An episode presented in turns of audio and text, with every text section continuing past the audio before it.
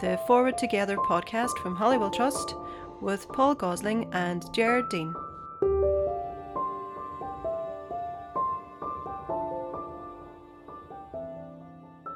Welcome to episode 10 of the Forward Together podcast. My name is Jared Dean, joined today again, as always, by Paul Gosling. Paul, great to see you. And you, Gerard, and we are actually able to see each other over Skype. Yeah, that's social distance podcasting. It's good fun, I have to say.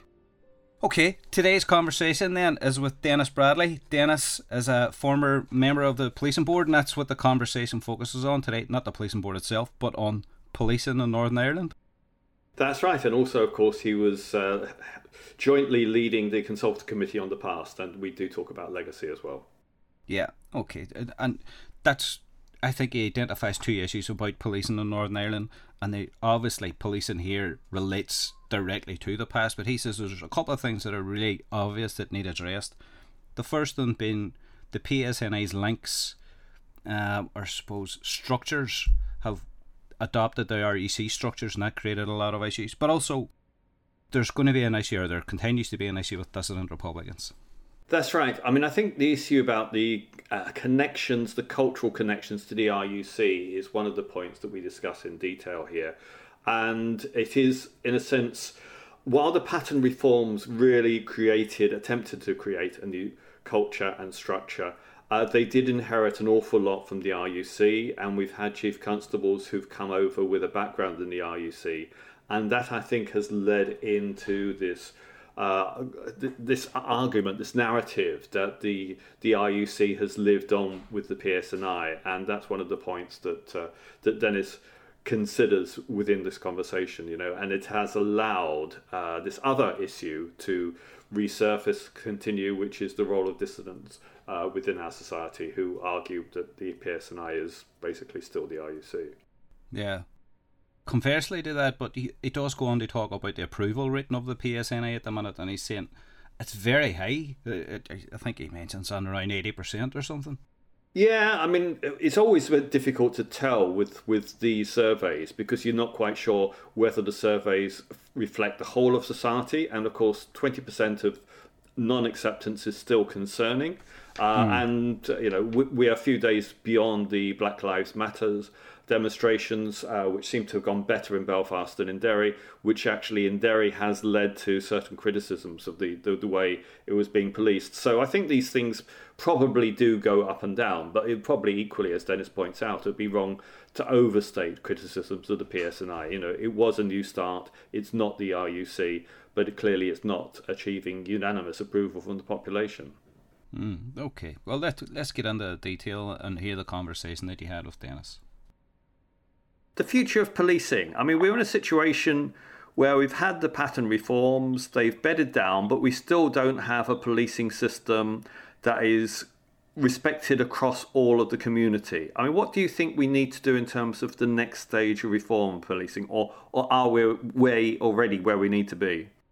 Well, the question in some ways has some inferences in it, which I would have a little bit of difficulty with, but let me try to explain that. Yeah. Um, in in setting in, in the setting up of the PSNI, um, the new service actually inherited or was established carrying with it the deeds of the RUC. Uh, and I think that was done at the time to to probably placate unionism, which is understandable. I wouldn't have any great problems with that. The difficulty with it was that it meant that it was taking the past with it in the sense that it also had to deal with the past uh, while being part of, of, probably the conflict itself, and that left it in a bit of a bind. Now that goes that goes through right to the present day. It may have been better retrospectively to have not carried the deeds of the RUC with it, but um, that we are where we are, as they say. So it has it carries the deeds of that and it carries the implications of that. And I'll come back to that in a few minutes because that's fairly current at the moment in the sense that uh, there are new there are new proposals just published by the British government as to how to deal with the past. The other thing that happened, of course, was that in the establishment of it, uh, if the RUC, in a way, overhung the new policing service. So did the conflict in the sense that neither did militant republicanism fully go away. Because we had the dissidents breaking off from the from one of the main combatants of the time, which was the Provisional IRA, and their their home base was mostly within working class nationalist areas, um, and they kept their presence there right through things like the Omagh bomb uh, and right up to the present day. And while, you know, one of the most prominent people within the whole provisional organisation, Martin McGuinness, and, and within the new political establishment described them as, as militarily pathetic, they also carried a threat, and the main threat was was targeted against the new policing service on the grounds that they claimed that it wasn't a fully re-established, reconstituted, uh, and independent service. Despite, uh, despite, I suppose, the, the good graces of the British government, the good graces of all the political parties in Northern Ireland, and the good graces of the Irish government, uh, that old base continued to say that this was not an independent police service.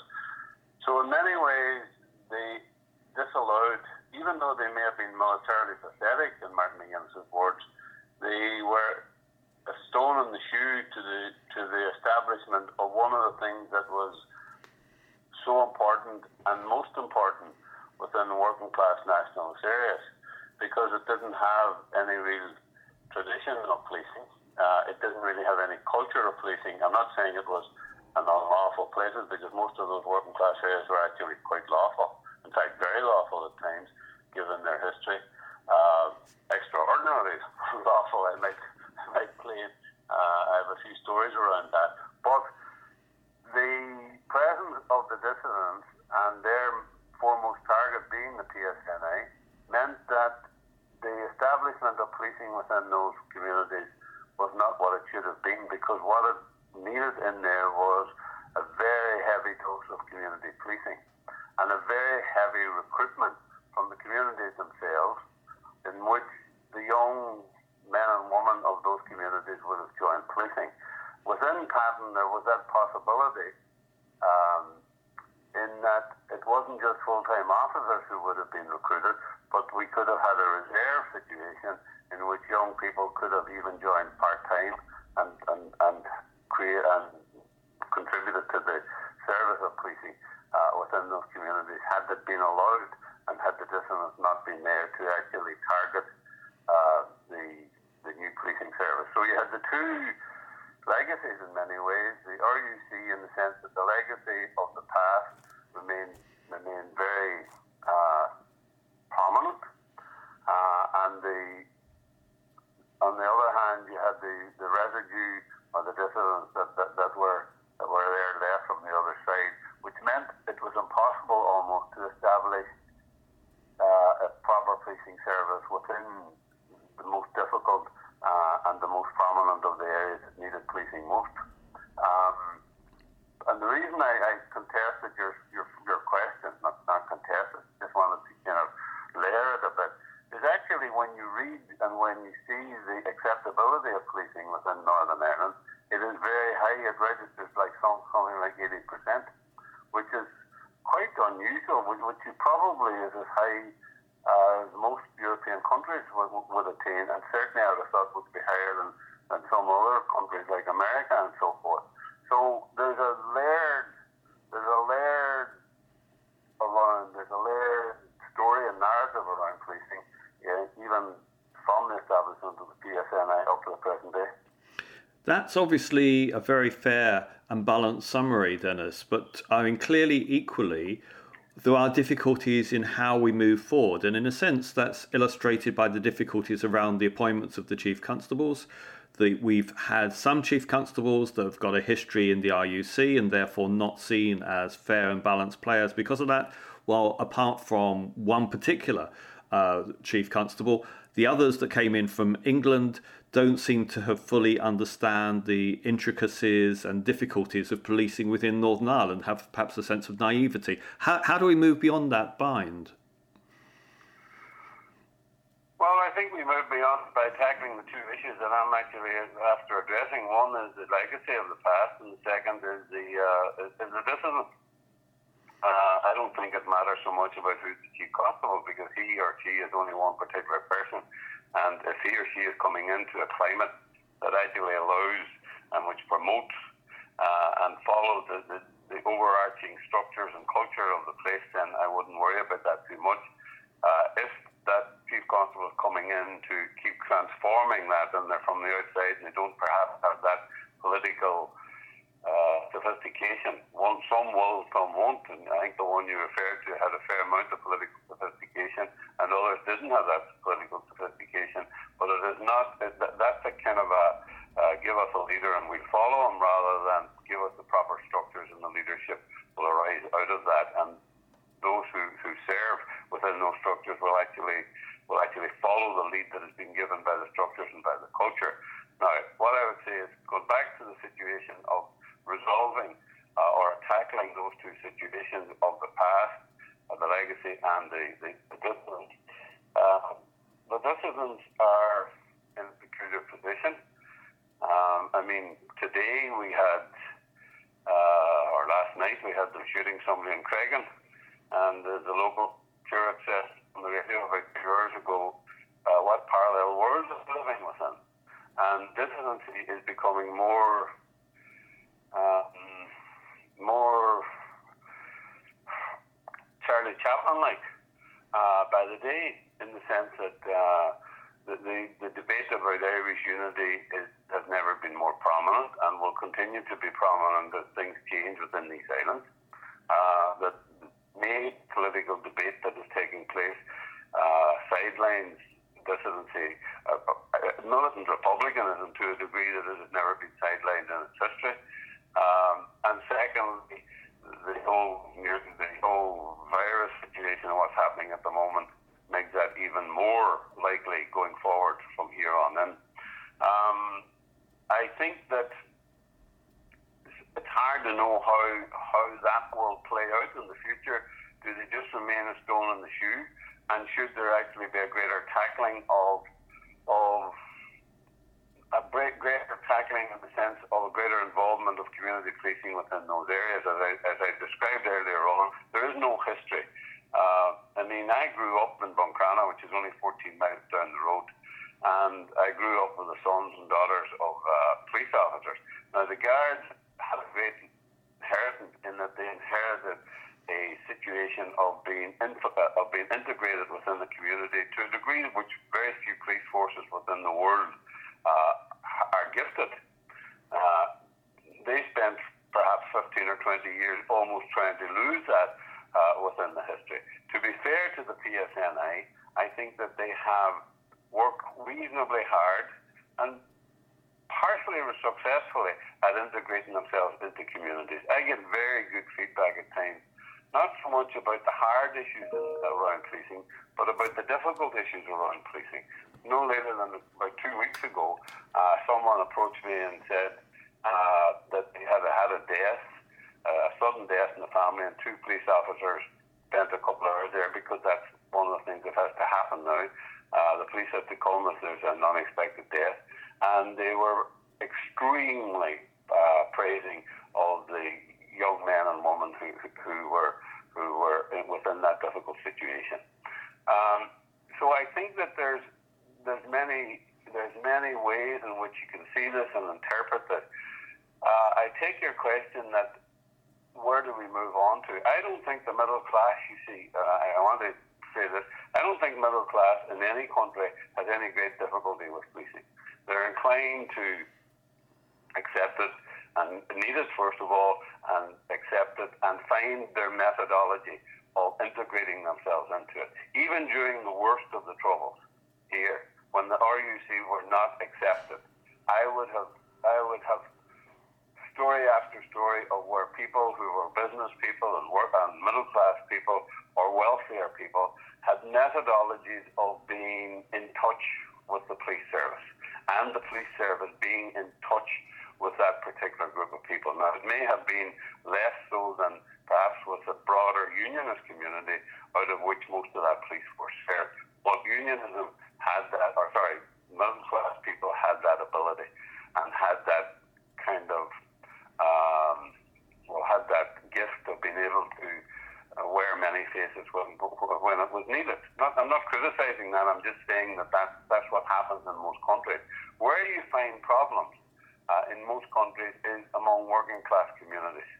Uh, work, I, I, I say this from the general policing. I'm not talking about white collar policing or white collar crime. I'm not talking about all the more sophisticated. I'm talking about the kind of the, the houses and the workplaces where people live and breathe and have their being, uh, and where police integrate themselves or fail to integrate themselves to that. I mean, I have been in situations in Holland. I have situations in France where the where the distance between the police and the, the, the air, certain areas of those cities has been much greater than it would have ever been here. Uh, the distrust of policing uh, in some of those working class areas was, was, was quite profound and wasn't very clear that the police uh, architecture and the police leadership or the, and the politics of policing was actually terribly well um, well engaged in trying to tackle that and solve those types of problems. Now, those are those are the issues that we have have have left behind us, left behind in the sense that we, we can't really solve because we haven't tackled the legacy properly and we haven't we haven't been able to deal with uh, militant dissident we haven't been able to challenge PSNI in coming up with they have tried they have I mean I do go into working class communities, and I see where they're trying, but they're not succeeding to the degree that I would like them to, agree, uh, to succeed. Uh, and I think that it's very di- you can't really be overly critical because they will say, but if we go in and do what you're actually asking or requiring, then we can get ourselves killed. Uh, and we have a duty of responsibility to, towards our own not be killed uh, or blown up or whatever it might be. All of that is, is, is part of the background. On the other hand, uh, it, is, it is true here as it is throughout the world that policing is a strange mixture of uh, trust and, and, and slightly, fear is not the right word, but a certain distant, cold, dispassionate uh, engagement. Now, let me try to explain what I mean by that. Um, policing works pretty well if the community that it is serving has more respect and trust in it than it has disrespect and mistrust.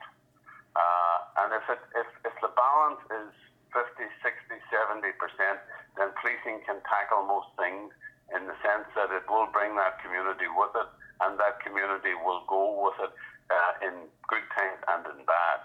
If, on the other hand, it's down to 30 or 40 or 15 or 20 percent, in other words, it's a minority, it's a minority uh, feeling of trust and respect for that. Then, in difficult, in good times and in difficult times, um, that that community will not, will not liaise with, will not uh, communicate with the policing in a fashion that is positive and successful in, in, in policing terms. Um, and of course, if you take that type of scenario and you, you scale it up into organized crime, where you have people who use guns or use drugs or are very ruthless uh, and, and violent, then you have the clash between does the community trust the police enough and have enough respect for them both as as a humane body, but also as a professional body, that that police force will be more powerful and be su- more successful than the actual organised crime uh, community that is that is that is active at that particular time.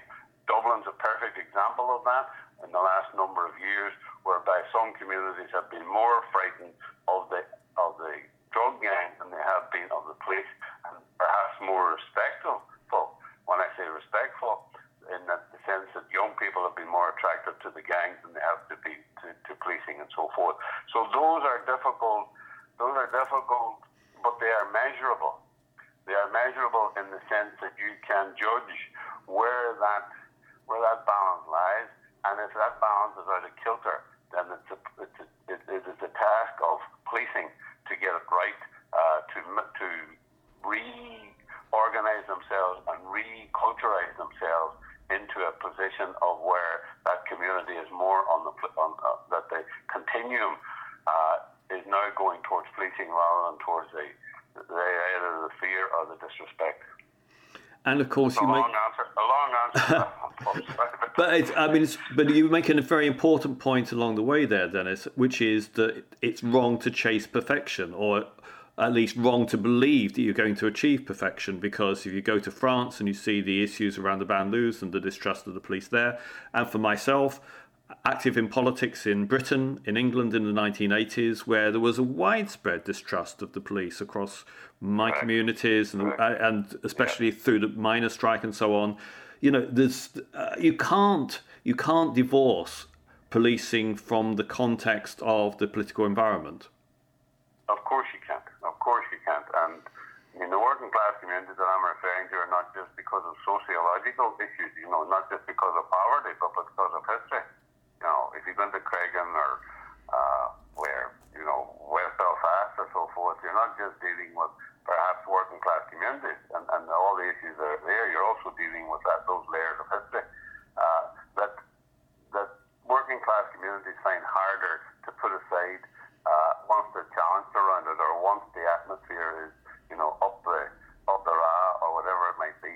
Uh, middle class will poo poo some of that stuff and get on with their lives and get on with their whatever their, their, their tasks are.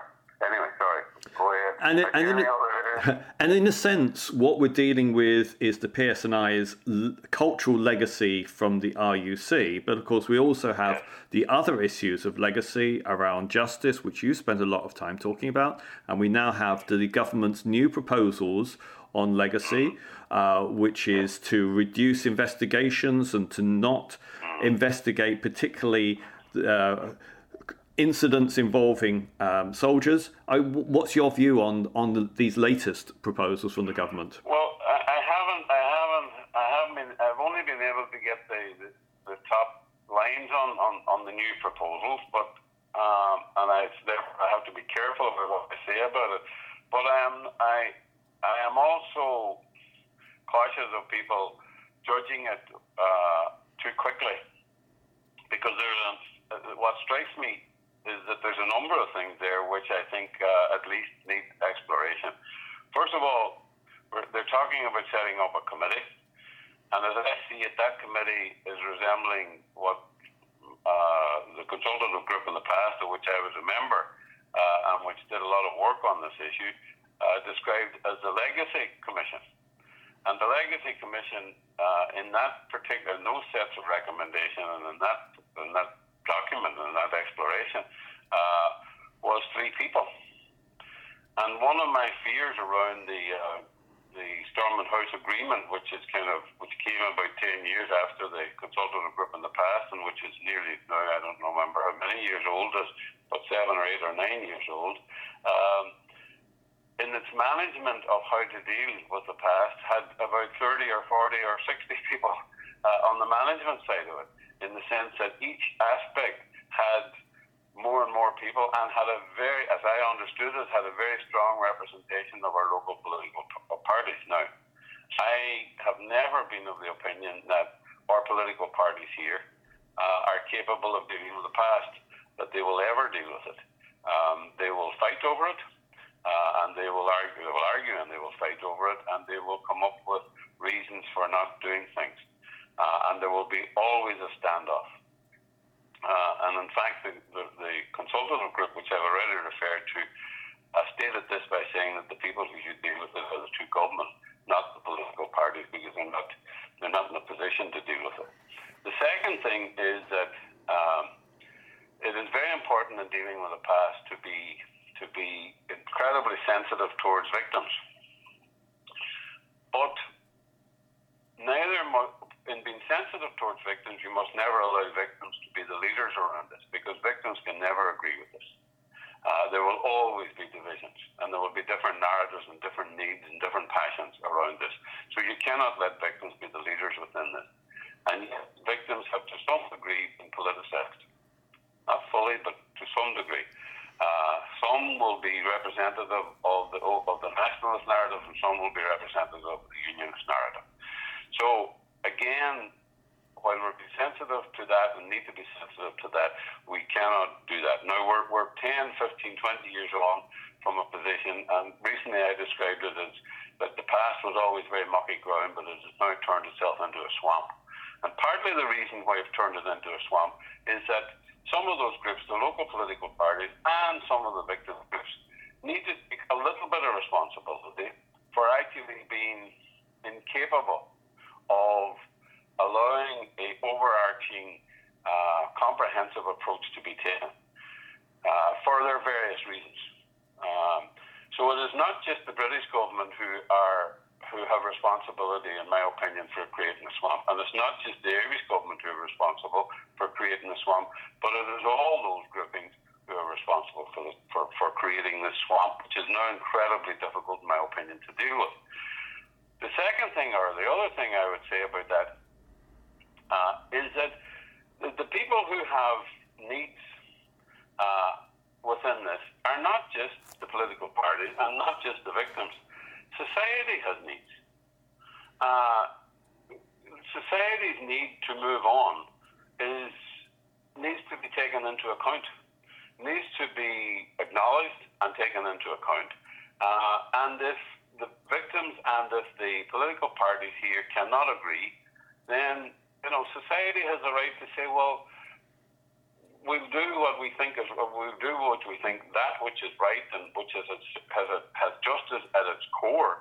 But if you refuse and keep refusing that, then society has the right to move on and past this. It cannot be bogged down in this swamp forever, or what has become this swamp forever. So, in listening to the, uh, in, the, in looking at the headline of what the new proposals are, it seems to me there is a possibility of what is within those proposals is a, is a combining of what was called the um, the investigation unit and the truth unit.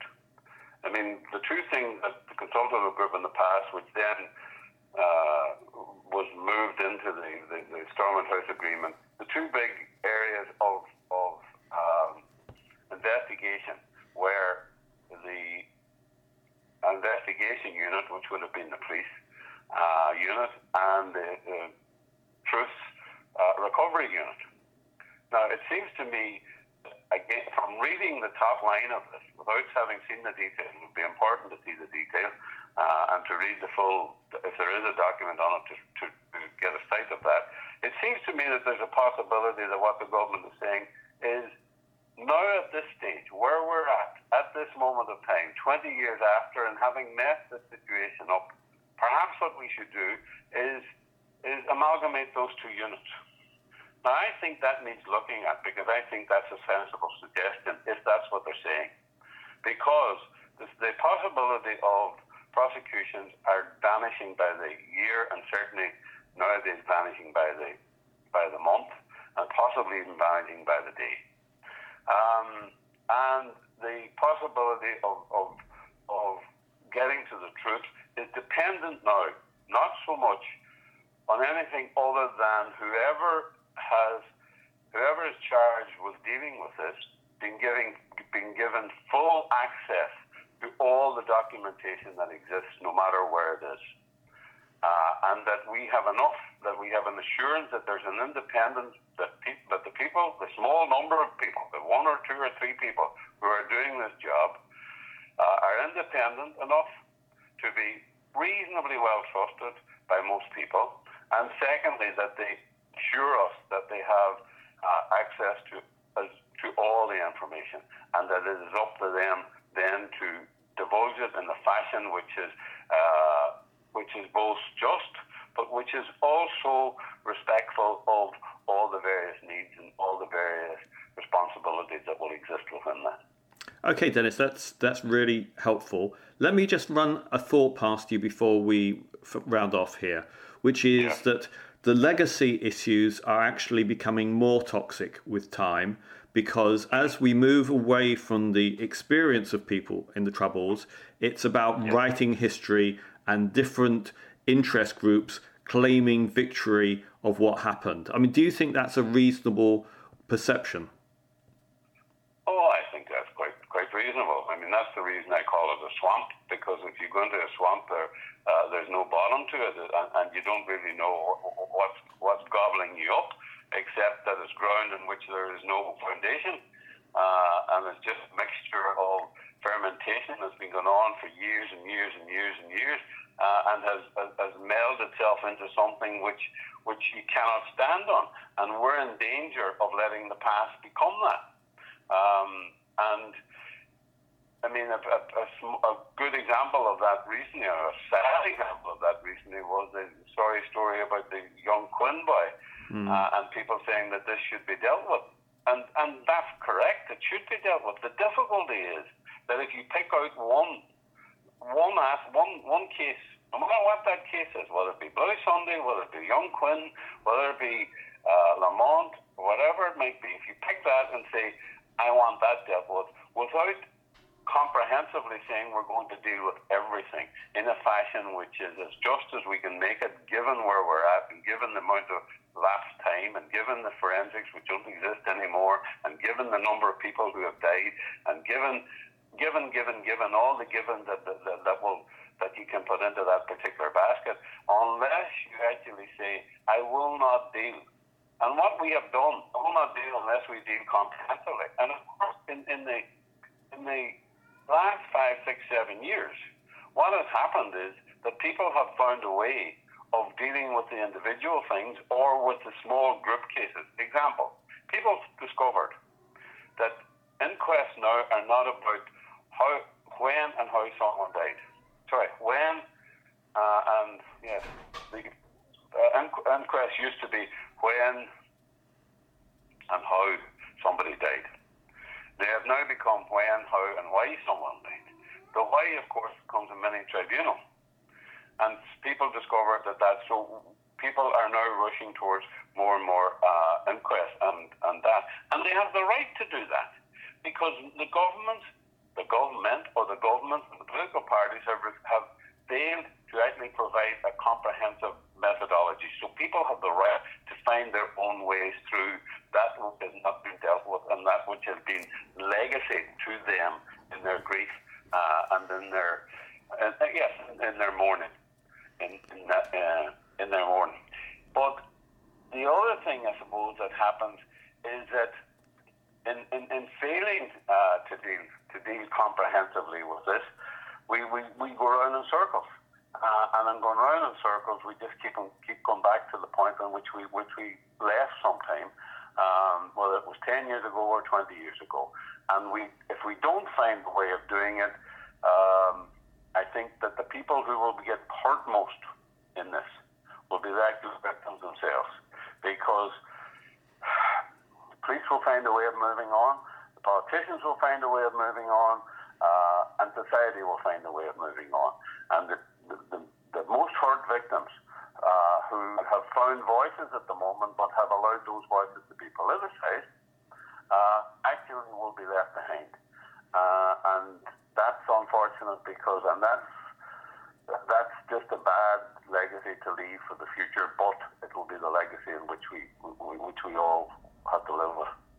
Thank you, Dennis. I mean, my, my concluding thought on that is that perhaps we need to value objective historians as well as other legacy processes. Well, I have no problem with, with objective historians. The problem is finding. Thank you very much, Dennis. Okay, that was the conversation that you had with Dennis there. So, Paul, he talks about a role in the future or a continuing role for both governments when it comes to policing in Northern Ireland. Absolutely. And especially in dealing with the past. Uh, absolutely, Gerard. I, I think. That, I mean, if you if you talk to Dennis on a regular basis, and I, I have to had the privilege, the enjoyment of uh, speaking, interviewing Dennis on several occasions.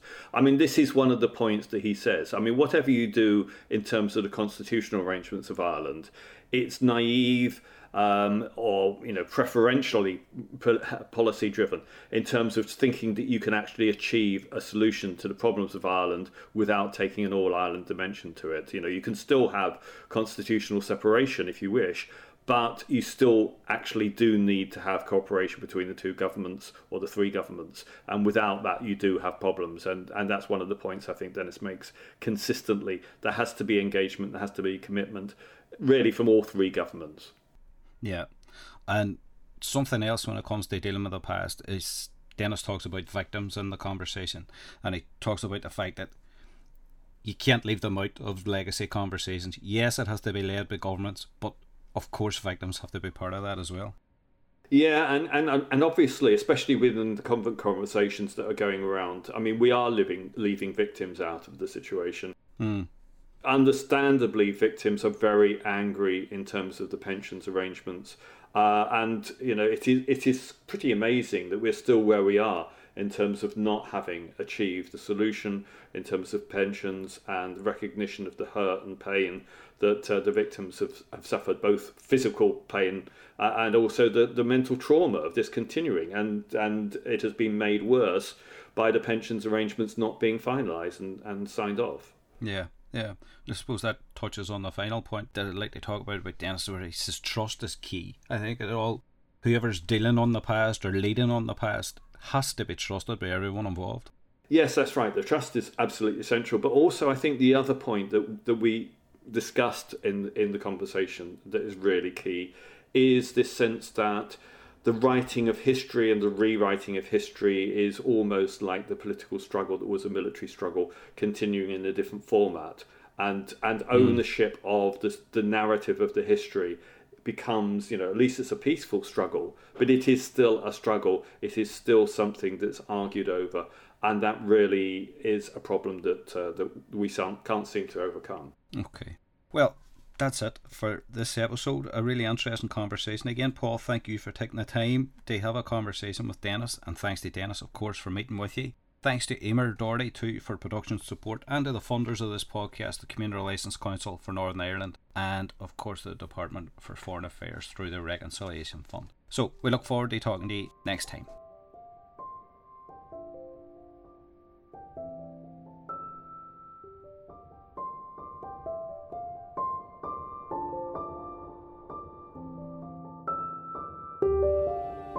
Community Relations Council for Northern Ireland supports this podcast through its Media Grant Scheme and Core Funding Programme.